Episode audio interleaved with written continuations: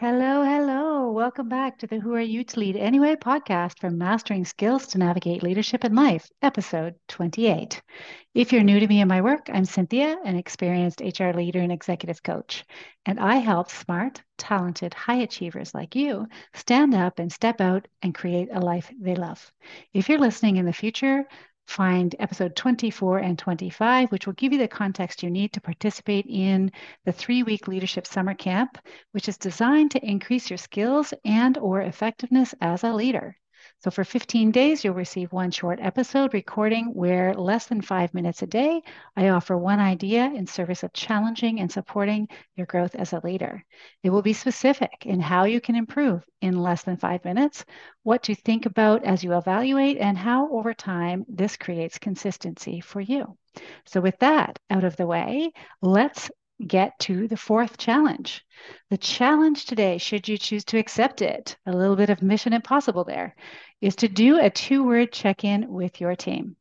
As leaders, it's essential to establish open lines of communication with your teams. But with limited time and busy schedules, trust me, I know how it feels, finding an efficient yet meaningful way to check in can be a challenge. Enter the two word check in. This is a simple yet effective technique that fosters connection and provides valuable insights into your team's well being. So, how do you get specific with this one? Well, you can do this in person or virtually and can build self awareness and self management by doing so.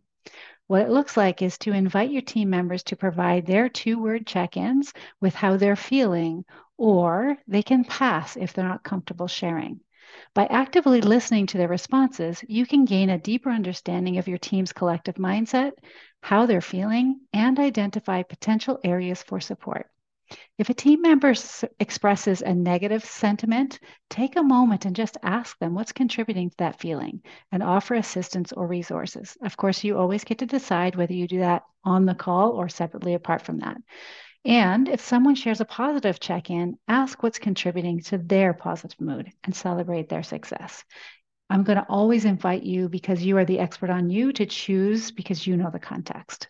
So, from an evaluation perspective, by evaluating the two word check in, you're actively listening, you're following up, and you're identifying opportunities for growth and improvement as a result. So from a consistency perspective, it's an investment that of just a few minutes that will yield such long-term benefits for you and your team. By actively engaging with them, reflecting on your successes and challenges and making adjustments along the way, you will foster a culture of continuous improvement.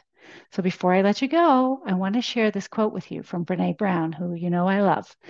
Connection comes in many different forms. We can even find meaning in being weary together. So don't forget to share your insights, any questions and learnings with me on LinkedIn or Instagram. Just hunt me down, and I will see you tomorrow for challenge number five. Take care and make it a great day.